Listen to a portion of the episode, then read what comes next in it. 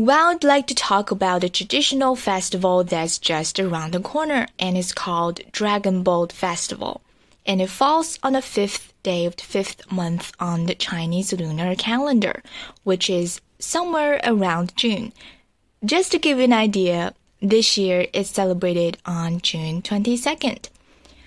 This annual festival dates back to 2000 years ago and it commemorates a poet named Yuan who died for the country. Each year, it's traditional for us to eat zongzi, which is made of sticky rice wrapped in long leaves. There are also a variety of zongzi fillings to choose from, ranging from dried dates to meat. There has also been an ongoing debate on social media on which flavor is more legit, sweet or savory. Well, I think both taste good, but my bestie Mary would be disgusted at the very idea of savory zongzi. That's why for me, the best part of the day would be to blatantly enjoy a savory zongzi in front of her, just to be annoying.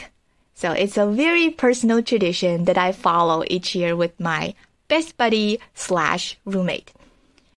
More common traditions would include having a family get together, which I used to do back when I was little. I still remember having a large family dinner featuring a lot of traditional dishes like fish, duck eggs, and Chinese pastries, and we'd spend great quality time together. Some families would also include watching or even joining dragon boat race as part of their celebration. Um, but for us, we've only ever watched it on TV.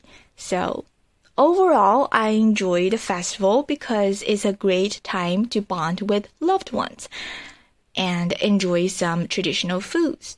Not to mention the three days off we can get from the Dragon Boat holiday, where we get to go on a short trip to really just relax and unwind.